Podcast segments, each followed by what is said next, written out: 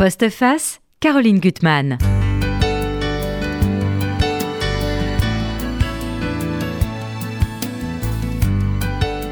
Quand le monde devient peu à peu toxique, quand aux quatre coins de la planète s'élèvent de nouveaux régimes, dits pudiquement autoritaires, et quand la France se retrouve aux mains d'un politicien habile et retors, qui insidieusement fait faire naître la peur et contrôle chaque parole, chaque geste et même haussement de sourcils qui pourrait nuire à son régime. Alors que fait-on Sinon fuir, mais où et à quel prix? Il y a un homme en face de moi qui connaît la réponse. Christophe Onodibio. Bonjour. Bonjour. Vous publiez Trouver refuge chez Gallimard. moi, je suis très heureuse de vous, de vous retrouver parce que j'aime, j'aime vos livres qui sont Merci beaucoup. poétiques, nourris de, mythologie, avec une très belle langue, avec toujours la beauté, mais sans non plus occulter euh, les horreurs du monde. Et dans ce livre-là, euh, finalement, c'est un un avenir très proche que vous décrivez. On est quoi, à peu près en 2028 On est, oui, c'est ça. On est après l'élection présidentielle de 2027. 2027. Et finalement, le monde que vous décrivez, on se dit qu'on est très proche. Il suffit de peu, tout est en germe. Il suffit d'une petite bascule pour qu'on y arrive. Alors bon, euh, heureusement, il y a le souffle, il y a la respiration, il y a ce goût de la langue que vous avez dans ce livre qui est à la fois politique, politique, poétique, mais aussi un livre de suspense, parce qu'on ne lâche pas. Il y a, je le dis pour mon amie Barbara, un vrai mystère avec une clé USB, hmm. une traque et, une, et une, une quête. Les deux sont conjugués. Trois personnages qui sont fascinants. Et je trouve qu'on c'est ça qu'on aime, c'est qu'avec vous, on respire. Moi, je pense à, plonger, à croire au merveilleux, euh, au dernier que vous aviez publié aux éditions de l'Observatoire, qui était la minute antique sur les, sur les, sur les histoires grecques et, romaines. Et là, on est pris dans, dans des histoires qu'on raconte à une petite fille, euh, dans cette quête, mais toujours dans la beauté qui heureusement vous ouvre le monde. Voilà, donc croire au merveilleux, c'est aussi le, ça pourrait être aussi le, titre de hmm. ce livre. Alors, le merveilleux avec, avec vous, Barbara, c'est chaque fois.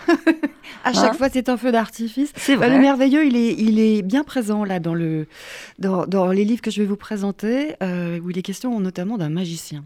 Hmm. Vous dites rien de plus. Non, je n'en dis pas plus. Non, bah non. Elle ménage suspense. oui, hein. Vous avez vu, Christophe C'est un très bon choix, parce que moi, je vois la, je vois la couverture. très bon choix. Et en as un second vous en avez un second dernier, puisqu'on doit se vous voyez. Oui, oui. Caché. Caché. Il est hmm. caché et je vous emmènerai en Italie. Bon, il y a beaucoup de choses cachées aussi chez vous, Christophe Onodibio. Le secret. ouais, Le secret. Il y a beaucoup de secrets. Déjà, je voudrais que vous nous parliez de vos trois personnages, ce trio. Hmm. Euh, qui sont-ils? Moi, ce que j'ai beaucoup aimé dans vos personnages, que ça soit déjà le couple Mina et Sacha, c'est que finalement, ils vont se métamorphoser euh, comme chez Ovid, tout au long du texte. On va voir d'autres visages d'eux. Euh, c'est un, couple qui est très fusionnel, mais qui est en train un petit peu de s'éloigner. Enfin, on va voir ça. Donc, déjà, Mina, tout simplement. Hmm. Oui, bah Mina, elle est, euh, elle est professeure d'université, spécialiste de, Byzance euh, et de la Renaissance. Euh, Sacha est, rêve d'écrire des romans, n'a pas encore finalement franchi le pas, et donc, je veux dire, vend, vend sa culture à la télévision. Mm. Il est là pour éclairer. C'est un peu un homme empêché, moi je dirais. Un peu un homme empêché. Il commente l'actualité culturellement. Et ils ont une petite fille qui s'appelle Irène, qui a 7 ans, qu'ils élèvent. Vous parliez de beauté, oui, dans la, dans la transmission, sont des gens qui aiment la culture sans, sans en faire euh, étalage, hein, mais ils aiment ce qui est beau, euh, l'ouverture à l'autre, euh, les musées, les lectures, les histoires, mhm. qui embellissent aussi leur vie. Et vous l'avez dit, on est en 2027. Moi, j'étais très inquiet. J'ai commencé ce livre il y a 5 ans. J'étais très, très inquiet par l'évolution politique de, de certains pays pas encore tous les pays d'Europe, mais ça commençait. Cinq ans après, euh, finalement, la thèse, c'est ces régimes euh, qu'on appelle nationaux populistes, qui finalement, au moment où sort le livre, ou, un peu avant, euh, émerge, on le voit, euh, le fameux modèle suédois et de, mmh. lui aussi a basculé, parce que c'est intéressant, mmh. c'était le modèle suédois, la social-démocratie par excellence. Alors ils sont élus hein, démocratiquement, hein, ça rappelons-le. Et puis l'Italie qui euh, replonge une, deuxième fois son nouvel avatar. Et je me suis dit à, l'époque, devant des images qui... On avait déjà les images de, Trump qui parlait très très mal des, femmes, on avait Vladimir Poutine déjà mmh. torse nu, chassant l'ours. Il y avait vraiment un retour du culte de, la, mm. de la virilité, du culte de la non-vérité, mm, euh, des fake news déjà, utilisés pour arriver euh, à conquérir le pouvoir. Et, euh, et une sorte d'autoritarisme derrière un, mélange de c'est pour votre bien quoi. chez Trump c'était Make America Great Again, voilà ça va être mieux avec moi. Chez Poutine c'était l'ancienne Russie va revenir et cette mm. fierté aussi. Et je me suis dit tiens la démocratie est en train quand même de perdre du, crédit, on n'a plus envie, on pense que c'est acquis. Qu'est-ce qui se passerait euh, si la France basculait à son tour dans le national-populisme Ça va aller très vite. Alors, il faut dire que Mina, elle est très courageuse. Elle est prof à l'université. Elle est et donc, je, par ses... je pose juste une petite chose. Quand vous avez dit fuir, en fait, ils fuient tout simplement parce qu'ils sont en danger. Oui. Ils n'ont pas le choix. C'est-à-dire qu'à cause d'une phrase prononcée euh, imprudemment par le héros sur un plateau de télévision. Cette phrase, c'est Papa. Papa, c'est le surnom du, mhm. président. Papa n'a pas toujours été comme ça. Euh, au moment où euh, les invités de l'émission, qui sont certains ministres, vantent l'exercice du pouvoir de papa, son autoritarisme, mhm. mais encore une fois, pour notre bien, il a cette phrase, papa n'a pas toujours été comme ça, et cette phrase ne peut être comprise que par deux personnes, lui-même, mmh. celui qui la prononce, et justement le, président. et cette simple phrase déclenche la menace sur cette famille, sans que Mina ne le sache, ni même la petite fille. Il n'y a que le, le père qui le sait. Donc en fait, s'il fuit, c'est parce qu'ils sont obligés. Et les menaces, on sait comment ça commence. les menaces deviennent très graves parce que c'est, on, le voit très bien. Je reviens quand même sur Mina parce mmh. qu'elle est très courageuse, même dans mm. ses cours, mm. dans sa thèse. Elle, mm. elle, elle, a, elle, fait, elle a fait sa thèse sur... sur euh, euh Hypatie, d'Alexandrie, qui était cette grande, voilà, effectivement, cette grande philosophe, grande mathématicienne, euh, une des seules femmes d'ailleurs euh, dans l'Antiquité qui, je ne vais pas dire qui rivalisait, parce qu'elle ne rivalisait pas, elle était vraiment accueillie parmi les hommes les plus grands philosophes de, de son temps, et, et elle a été effectivement tuée pour ce savoir qu'elle transmettait. Euh, à l'époque par le, pouvoir chrétien euh, à Alexandrie.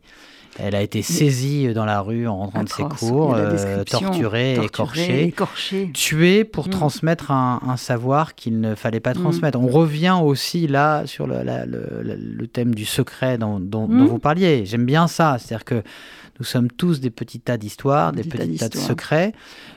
Parfois le secret il est politique, Parfois, il est euh, le secret aussi, il est dans la connaissance hein, à, transmettre, dans mhm. l'initiation pour être plus, plus, plus grand, plus complet. Et c'est vrai que Mina, je voulais un personnage de professeur pour montrer aussi que les enjeux, euh, quand il s'agit de politique, souvent on le voit hein, dans les dictatures ou dans les pouvoirs autoritaires, le premier ministère qu'il faut contrôler, mhm.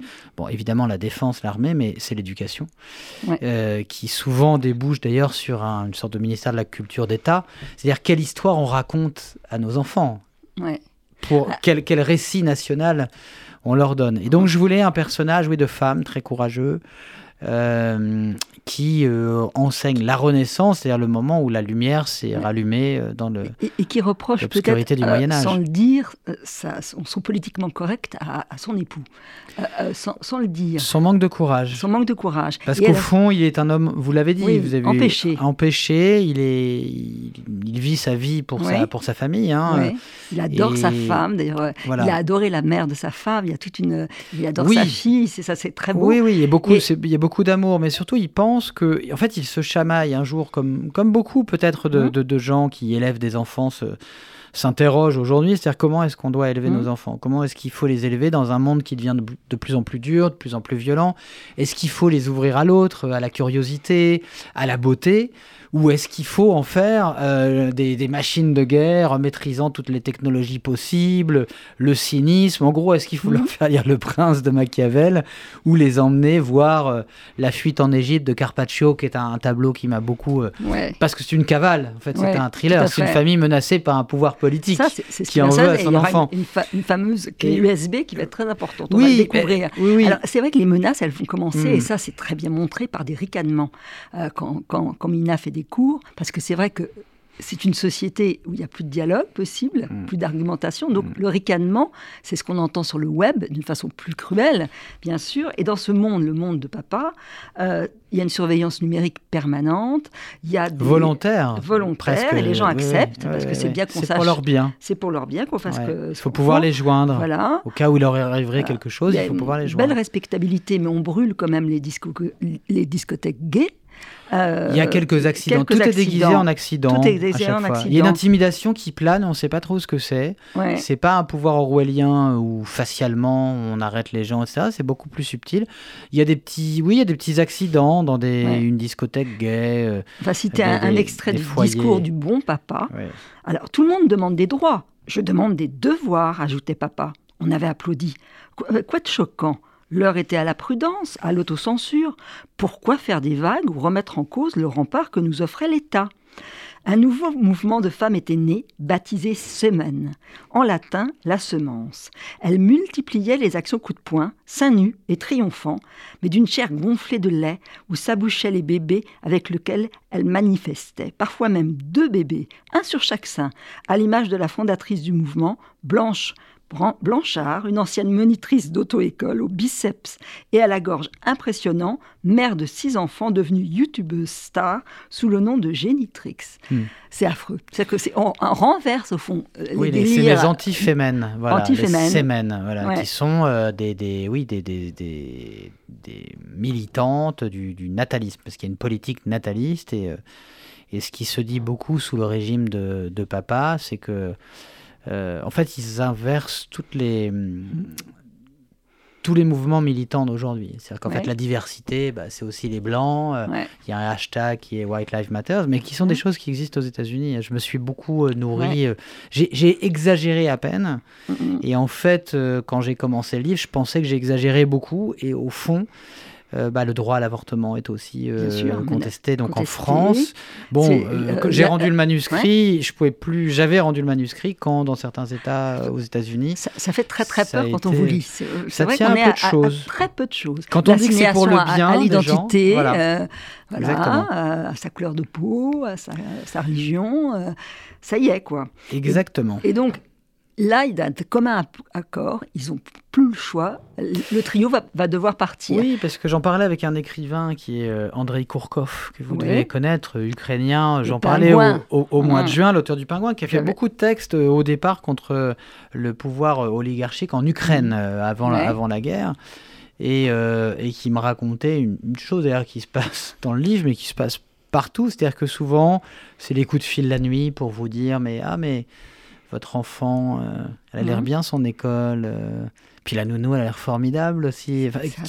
voilà. Et donc, dès qu'il y a la menace sur l'enfant, sur eux, ils peuvent la, subir. Effectivement, il y a des menaces dans le cours de Mina, donc le ricanement, des élèves qui viennent non pas perturber le cours, mais ricaner et lui dire l'histoire, parce qu'elle est prof d'histoire, l'histoire que tu enseignes, c'est pas la bonne. Mais il n'y a, qu'une histoire, il y a des faits. Mmh. Non, non, tu peux offenser des gens avec ton histoire. Parce qu'en mhm. fait, le discours sur l'offense est totalement aussi retourné. Ah oui, euh, et, c'est vrai que c'est de toute façon un discours qui appelle malheureusement des dérives. Parce que mhm. euh, tout le monde peut être se prétendre offensé, mais qu'est-ce qu'on fait? Est-ce que l'art doit peut offenser, choquer?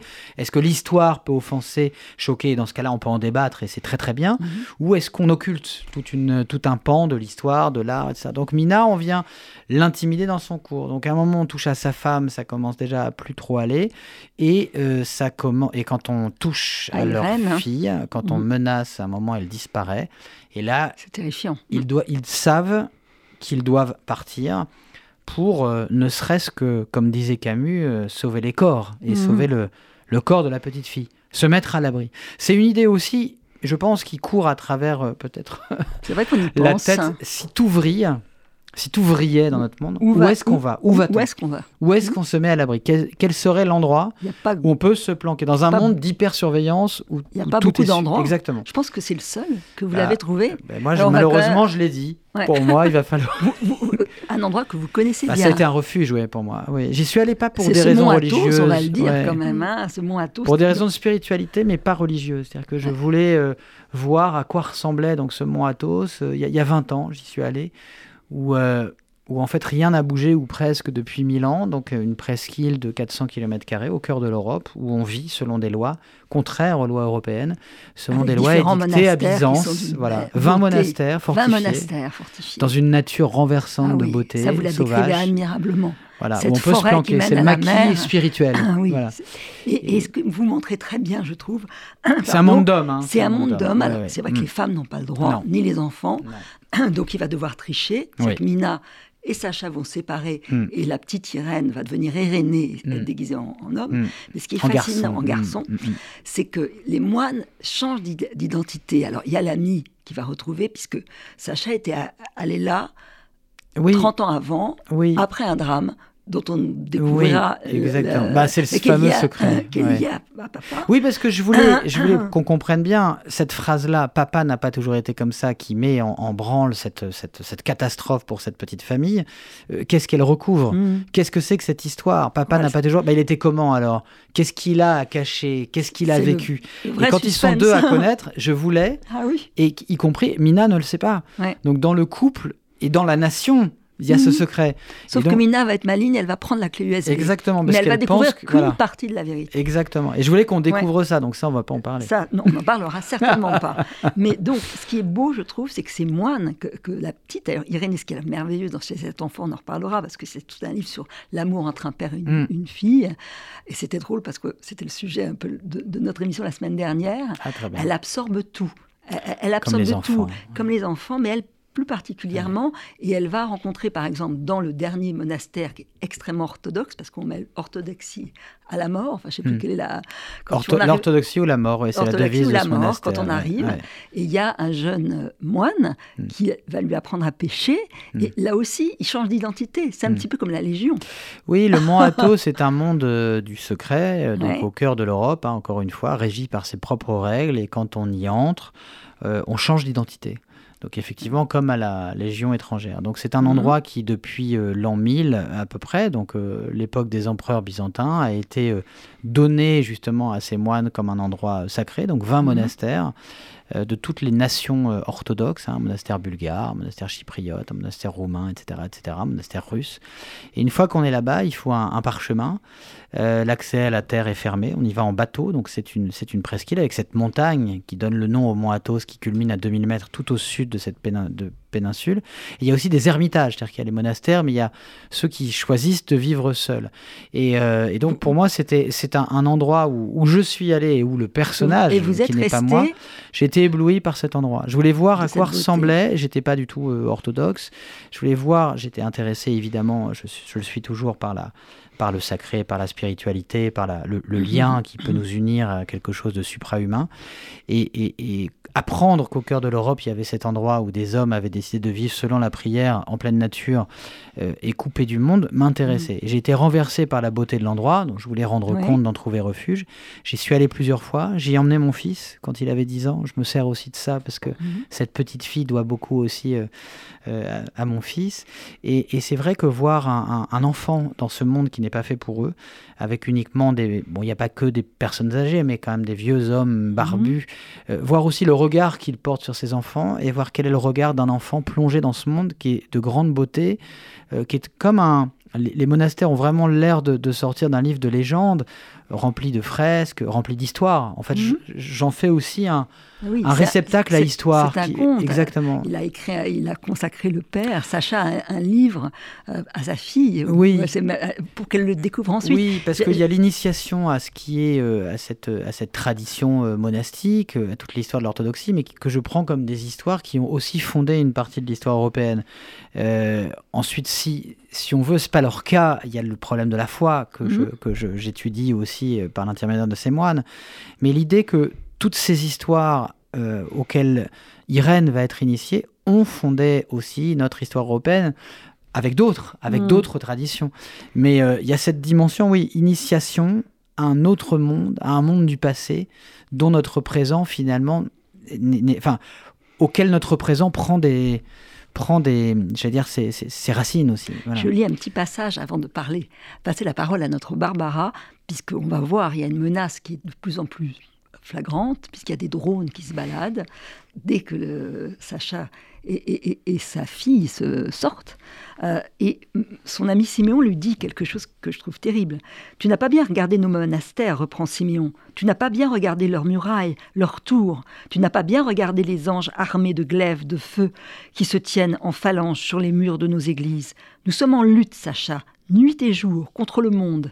Les moines, ici, ont tout affronté des plaies qu'il nous a envoyés depuis des siècles et des siècles, les pirates, les barbares, les francs, les turcs, le vent aussi, et le sel qui ronge tout, même les volontés les plus solides, et puis la technologie, les ordiphones, la modernité, qui nous distrait de notre mission. Oui, nous sommes en lutte, Sacha, et nous luttons toutes les nuits aussi contre les puissances dont tu n'as pas idée.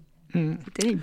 Ça, c'est là, oui, la grande tradition euh, monastique, euh, euh, érémitique, c'est-à-dire, oui, être. Il y a une épreuve dans mm. cette, dans cette solitude. Et la peur aussi de la dépression, de la sédie, de la oui, de la, la sédie, la voilà, qui est la dépression des, des moines. Mais effectivement, cette leçon-là vient du monastère le plus, le plus orthodoxe. Plus orthodoxe.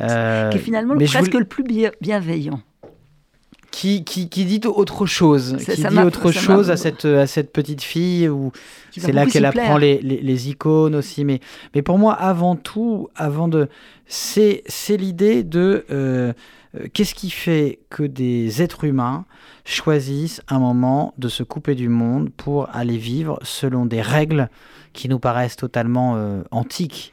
Euh, datant vraiment d'époques euh, révolues? Qu'est-ce qui fait qu'à un moment, on ait le besoin de se mettre à l'abri du monde, de trouver refuge pour eux mhm. aussi dans ce monde-là?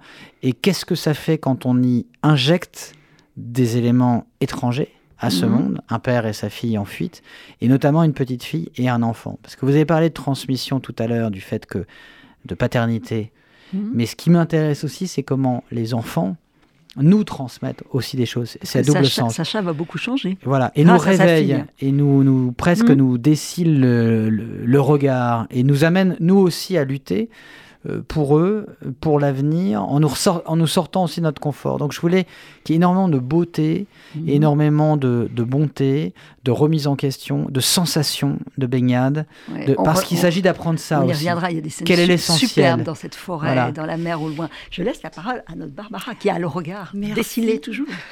Tac. Alors, le premier gros coup de cœur, alors gros, euh, gros comme ce livre, hein, est, énorme, c'est euh, Le magicien de Colm Tobin chez Grasset.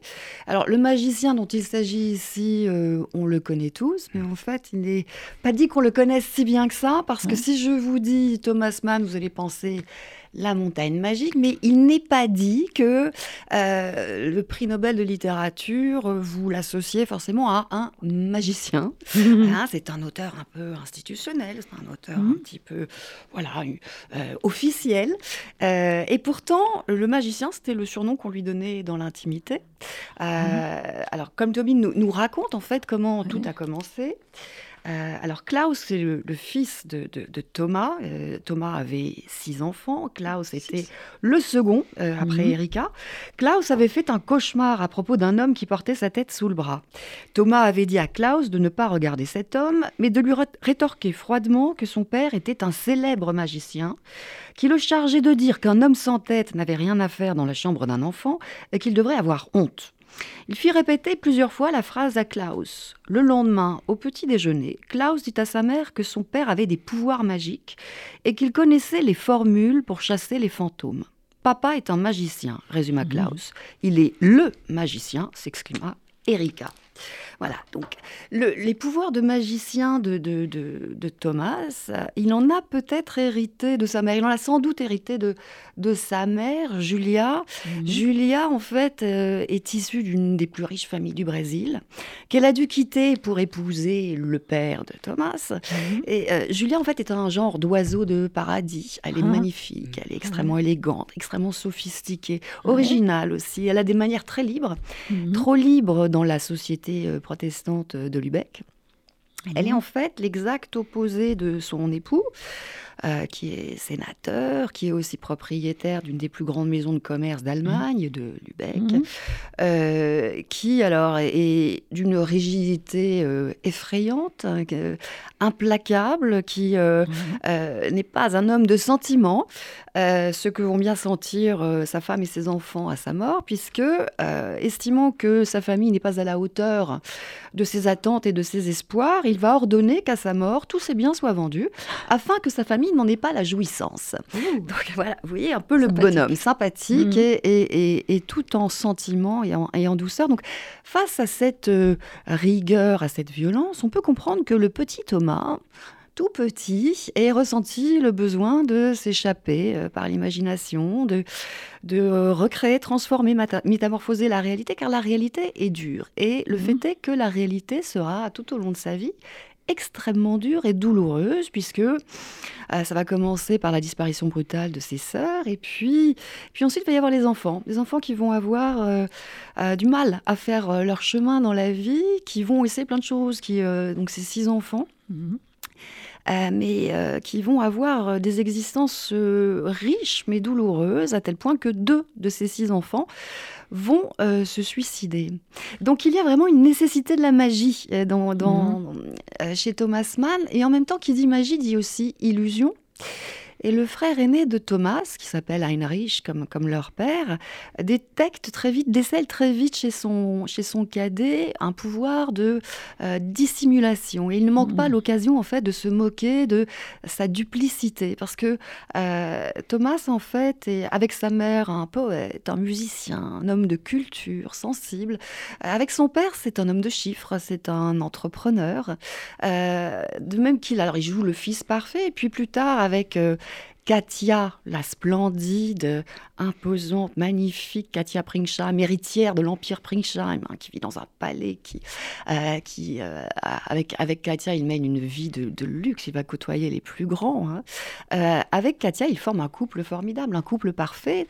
Il est aussi, en fait, un père parfait, de même qu'il est un homme de culture parfait, hein, qui va mhm. être nobelisé. Et quand il va quitter l'Allemagne nazie pour se réfugier aux États-Unis, il va mhm. camper aussi euh, le, défenseur des droits de l'homme, le défenseur de la démocratie. la question ici, c'est est-ce que Thomas Mann ne serait pas un prestidigitateur? Est-ce qu'il ne serait pas un maître des illusions? Je n'en dirai pas plus, mhm. mais ce livre, en fait, est un véritable page-turner parce que Colm Tobin ne se contente pas, en fait, de de restituer derrière euh, le prix Nobel de littérature, euh, le fils, euh, mmh. le frère, le père, le mmh. mari, l'homosexuel mal assumé. Hein. Il, il va aussi, en fait, en le revêtant de cet habit de magicien, il arrive à, à nous transmettre, en fait, à nous le rendre dans toute sa complexité. Mais plus mmh. fort encore, il nous fait comprendre l'origine et la mécanique de cette complexité. Et c'est vraiment c'est un livre fabuleux à lire absolument. Bon, ça donne très envie en tout cas. voilà. Alors, le deuxième coup de cœur, c'est euh, très grand coup de cœur aussi, grande mhm. surprise. C'est Antoine Choplin, c'est partie italienne chez Bûcher-Chastel. Donc ici, notre héros en fait est un artiste contemporain. Il, euh, il vient de, faire sa dernière installation à Paris et puis euh, il a envie de changer d'air, donc il prend l'avion, il s'envole pour Rome. C'est le mois de mai. Il fait beau. il s'installe en, en terrasse au Campo dei Fiori, commande un prosecco et puis il ouvre son jeu d'échecs parce que c'est un joueur d'échecs qu'il s'installe donc euh, à sa table et puis un passant arrive et lui demande s'il peut se joindre à, son jeu et donc il joue une partie et le, passant repart et donc défile à sa table tout au long de la journée différents joueurs qui mmh. ont différentes tactiques, différentes stratégies, différents talents, jusqu'à ce qu'arrive une femme. Une femme qui, euh, qui, euh, qui va mettre en fait en échec notre héros. Mmh. Maria, qui est d'origine hongroise en fait, euh, est, douée, elle est extrêmement douée, mais elle est aussi très belle. évidemment, c'est le début d'une histoire d'amour, mais derrière cette histoire d'amour, il y a une autre histoire d'amour, il y a un travail d'amour, hein, euh, qui est aussi un travail de mémoire, de restitution, mhm. puisque Maria, en fait, n'est pas à Rome par hasard. Euh, Maria est la petite fille d'un grand maître. Elle est la petite fille d'un génie des échecs. Simon Pape, qui est mort en fait dans un camp. et Maria est persuadée qu'elle qu'elle va trouver en Italie euh, une trace, en fait, des dernières parties, des derniers coups de maître de son grand-père. Et donc voilà, je n'en dis pas plus. C'est un livre. Alors, ça, démarre comme une comédie romantique. Hein. C'est, l'Italie, c'est le mois de mai, il fait beau. Euh, voilà, on mm. boit du prosecco, mm. euh, du Campari. Mm. on joue aux, échecs. Un homme, une femme se rencontrent. Et puis, et puis se développe quelque chose d'autre, quelque chose de plus profond, une réflexion autour de la mémoire, du souvenir, de la nécessité en fait de célébrer la mémoire de gens qui ont su résister, qui ont su dire mhm. non, qui ont su créer, mais cela sans pour autant abandonner, mettre de côté euh, la nécessité de célébrer la vie et de célébrer l'amour. Voilà. Donc c'est mhm. un très joli livre, euh, vraiment formidable. Donne aussi envie de le lire. Voilà. Merci. on a trois livres à lire maintenant, le vôtre et les deux de Barbara. Alors moi, je reviens à votre livre, Christophe Nodibio, Trouver refuge chez Gallimard. Il y a des scènes magnifiques. On a parlé de l'horreur du monde hein, et, de cette barbarie qui se rapproche de nous quand même. Que ça soit la dictature des esprits, elle est là hein, déjà. On verra pour la suite.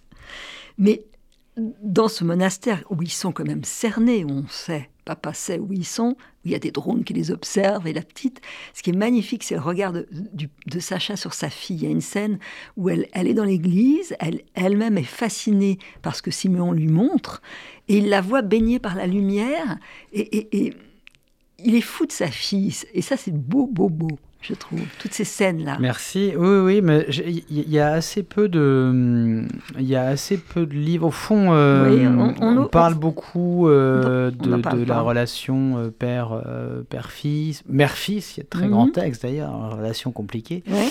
mais père-fille, c'est une relation qui était pas tellement, enfin que j'avais envie moi vraiment mhm. d'étudier parce qu'autant on peut se projeter dans l'éducation d'un fils quand mhm. on est un, homme, essayant peut-être, mhm. euh, il faut, il faut pas, mais de, reproduire.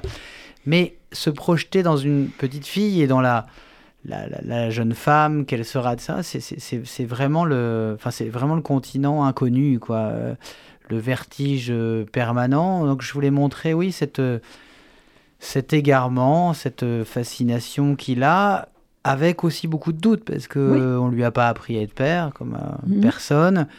Et c'est ce modèle de paternité opposé à la paternité euh, politique euh, paternaliste de, mhm. celui qu'on appelle papa. Donc il y a papa, et puis il y a ce père qui, essaie... Euh, qui apprend. Et puis à qui on a, j'allais dire, légué presque la, destinée de cette petite fille, puisque Mina n'est pas là, puisqu'elle essaie de réparer la, essaie de réparer. Et ce qui est très très beau, c'est que Mina, elle a eu un, moment de doute dans leur amour. On la voit, d'ailleurs, on est très surpris, puisque lui, il est tellement fou d'elle, de sa ah femme, bah qui est d'une beauté absolue.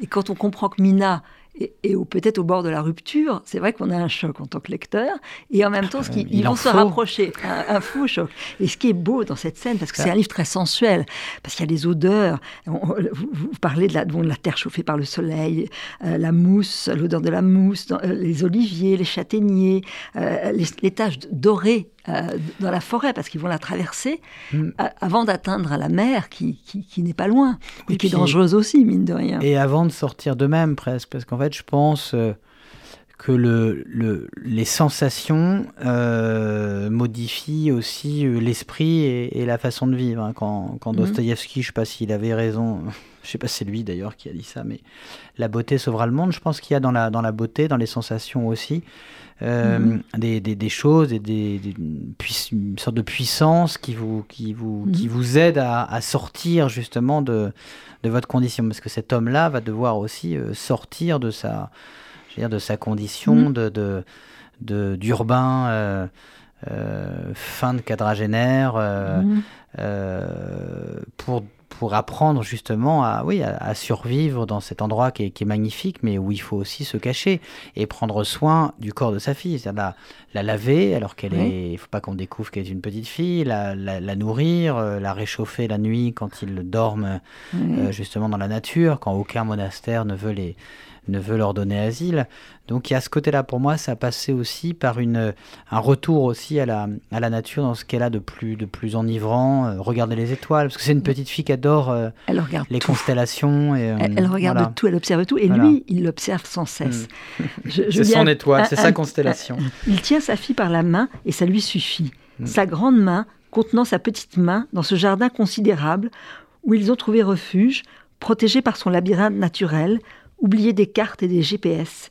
Il essaye d'imaginer ce qui peut traverser la tête de sa fille, confrontée à ce monde aussi beau qu'étrange, comme sorti des pages d'un livre de légende. Ça, c'est magnifique. Mm. Il essaye de capter ce que, ce que, sa fille est en train de penser. Oui, puis il, il revit, très beau. Voilà, il, il, observe, oui, il observe sa fille euh, comme un comme un jeune, euh, oui, un jeune être euh, en train de découvrir quelque chose qui est absolument euh, contraire à tout ce qu'elle a vu. Et c'est mhm. vrai qu'il y a une dimension monde de légende. Sur le mont Athos, les gens, les, les, moines, les gens, les moines s'appellent les anges. Ils aspirent à devenir anges, c'est-à-dire en, en, rejetant tout désir terrestre, même dans leur habit, figure, enfin, symboliquement, l'habit des moines noirs figure deux petites ailes d'ange. Il y a ce côté, évidemment, euh, c'est un monde qui est interdit aux femmes et, aux femelles, d'ailleurs, j'expliquerai mm. pourquoi, et aux enfants, pour des raisons qui sont liées justement à l'exercice de la foi et de la, et de la vie en solitaire. Mm. Évidemment, une femme, c'est compliqué euh, euh, pour eux d'être soumis. Déjà, ils, ont des tentations. Ah, la sédie dont on parlait, mais évidemment, là, ils aspirent à vivre en dehors de, la chair, hein, tout en mm. des désirs de la chair. les femelles, c'était pour ne pas que les moines s'adonnent à l'élevage, parce que c'est un lieu où il y a des Évidemment, la nature fournirait des pâturages mmh. absolument mmh. Euh, formidables, donc il fallait pas que l'empereur de Byzance avait dit je vous donne ce territoire, mais c'est pas pour y faire de l'élevage et, prospérer et vous enrichir. Et puis les enfants, parce que c'est un monde où l'on meurt et où l'on ne naît pas. Mmh. Les Turcs appellent cette montagne la montagne où l'on meurt, la montagne où les hommes meurent mais ne naissent pas. Les Turcs ont respecté aussi, curieusement aussi, le mont Athos en se disant un, endroit où le nom de Dieu, quel qu'il soit, est prononcé autant de fois par jour mérite d'être protégé. Euh, mais en même temps, voilà, c'est un monde qui interdit les femmes et je voulais, moi, y mettre cette petite, féminité en germe. Et, en même temps, alors, est-ce qu'ils n'entendent pas ou est-ce qu'ils préfèrent ne pas entendre, faire montrer qu'ils n'entendent pas? Bon, Siméon, on va tout de suite le deviner. Siméon, c'est l'ermite, oui, c'est le complice qui les aide à, entrer. Mais par ailleurs, il y aura d'autres moines dans, le, mm. dans, dans, dans, le monastère le plus orthodoxe, le mm. plus. Hein. Mm. Et à un moment, où elle, elle va dire euh, le mot fille. Hmm. Et ils sont penchés, mais je pense qu'ils ont entendu. Enfin, c'est ce que moi, lectrice, devine, et, eh qu'ils n'ont pas envie parce qu'ils sont là pour protéger. Oui, c'est un le, paradoxe du, du Mont Athos, c'est que tout en étant ce monde fermé, il a servi de refuge. Mhm. Sa fondation date d'un refuge. La Marie était euh, euh, dans une tempête avec Saint Jean l'évangéliste. Ils allaient voir Lazare. Il y a une tempête. Elle trouve refuge dans une petite crique de cet endroit. Elle le trouve très beau. Mhm. Elle demande à ce qu'il lui soit consacré. Donc quand on est là-bas, on est dans le ce qu'ils appellent hein, le jardin de la mère de Dieu. Ce qui mhm. fait que ces hommes, qui sont que entre hommes, passent leur temps à prier et à chanter dans des églises où il y a au-dessus d'eux une femme et son enfant. Mhm. Bon, qu'ils appellent l'épouse inépousée.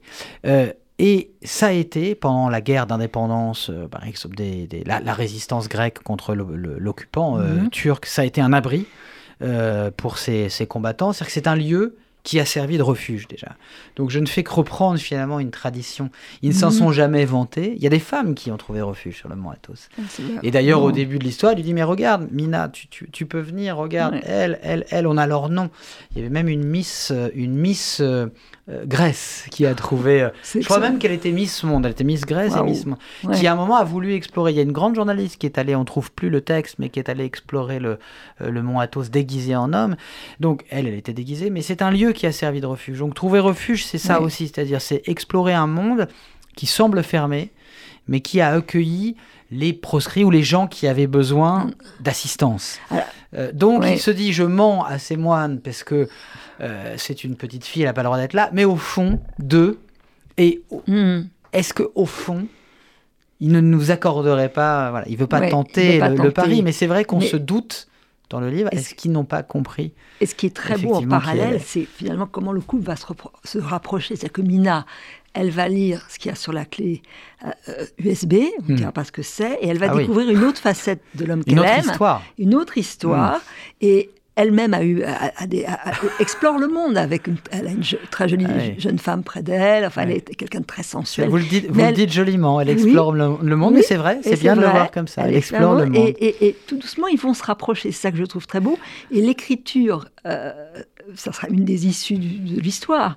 C'est qu'il écrira, euh, Mm. Sacha, à, la fin de ce livre. Et là, vous parlez de, l'écriture d'un roman. On va terminer avec ça, parce que je trouve ça très étonnant. Il a peur d'écrire au, au début du livre. hein. Euh, c'est plus facile pour lui de faire des marathons sur les plateaux, de jouer au platon des plateaux, comme vous le dites. Euh, plus facile aussi que d'écrire un roman. Pas seulement parce qu'il aurait fallu se mettre au marathon au lieu d'enchaîner les sprints, mais aussi parce qu'il avait un problème avec le roman, trop proche de la vraie vie, tout en prétendant qu'il n'avait rien de commun avec elle, que tout était affaire d'imagination, de fiction. Fiction, savait Sacha, venait d'un mot latin qui signifiait feindre, et les ruses ne tiennent jamais longtemps. Trop dangereux à cause de ça, le roman, pour soi et pour les autres. Bah oui, parce que c'est. méditer, Barbara, Ouais. là-dessus. Oui, et, et une phrase qui en dit long sur, sur ce que va être le roman et Oui. justement cette histoire cachée euh, dedans qu'on va découvrir. C'est vraiment un roman qui repose sur la question est-ce qu'on sait, est-ce qu'on connaît vraiment celui ou celle avec qui l'on vit? Euh, sur le secret. Est-ce qu'on est qu'on connaît leur vie d'avant, ce qui s'est passé, Oui. ce qui s'est euh, quel, quel secret? Est-ce qu'il faut dire tous les secrets? Bah, Le roman permet justement d'être dans l'ambiguïté Mhm. et, de- Et- et et dans, la, la feinte permanente. Et Mina gardera fort. sa petite cicatrice et on ne saura pas ce qu'elle cache. Voilà. En tout cas, il faut, il faut vous lire Christophe Onodibio. euh, C'est comme le magicien, Comme, lire Il vos autres secret, livres. effectivement. Ah oui. Donc, Trouver refuge chez Gallimard. Et puis, il y a vos autres textes en, en folio. Et, et Barbara, Oui, le merveilleux aussi. Deux grands coups de cœur, mais alors vraiment des gros, gros, gros coups de cœur. C'est Le Magicien de, euh, de Colm Ouais, Tobin il est très beau, hein, chez Grasset, je- avec une ouais, couverture ouais, en plus ouais. C'est splendide. vrai qu'elle est belle. Et Mm. puis le très rafraîchissant, très tendre et très profond partie italienne euh, d'Antoine Choplin chez Bûcher-Chastel. Bon, bah, vous n'avez plus d'excuses pour ne pas entrer dans une librairie, chers auditeurs. Et les livres sont des refuges c'est vrai. Aussi. Ah oui. Les livres sont des refuges. Quand les, euh, les repères. Quand même, Exactement. Ah, mais, oui, mais, mais on peut vraiment s'abstraire. Mais on est à l'abri et on ah réfléchit sur le monde et à ce qu'on va faire après. C'est une force inouïe de mm. d'Emilia. Mm. Ça. Merci. Et ça se transmet. Oui. Vous le faites Merci. bien.